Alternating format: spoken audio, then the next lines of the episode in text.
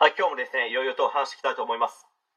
え今回はですね、中学生の期間にかかる教育への投資100万円は得なのか損なのかという話に関して、まあ、ちょっと話していきたいと思います。まあ、結論から先に話しますと、意識が変わり、自ら学び、勉強できるようになったのであれば、まあ、安いと言いますか、とても有効な投資だと思います。ま、それ以外はですね、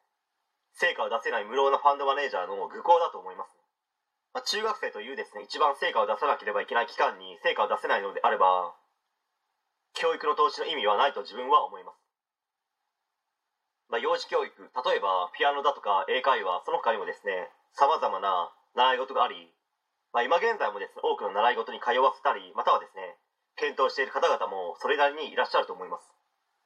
しかしですね子供の頃から習い事をたくさんさせてきました。しかし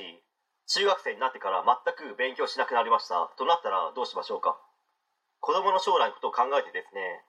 小さい頃からお金をかけてきたわけですよね。当然中学生の頃に全く勉強しないのであれば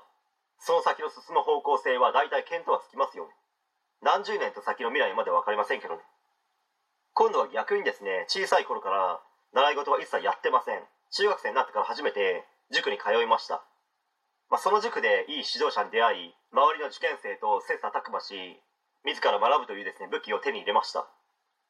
となった場合ですね親の皆様にとってはとても喜ばしいことですよ、まあ、当然全員が全員ですねそんな都合よくいくほど人生甘くないと思います。そしてここで一つ質問ですけど0歳から15歳までの間でどの期間が一番重要で本腰を入れて教育指導をしていかなければいけない期間だと思いますか？今までの日本のですね主要産業はガソリンで動く自動車でした。しかしそのガソリン車はですねこれから徐々に電気自動車に移行していくことが確実なものになっています、まあ、そうなるとガソリンで動いていた車のですねあらゆる部品がいらなくなるんですよ、まあ、その部品の多くはですね全国にある小さな町工場から集められて各メーカーの工場で組み立てられるんですけどそれが全てなくなるんですよ、まあ、そうなった場合ですねどうなると思いますか？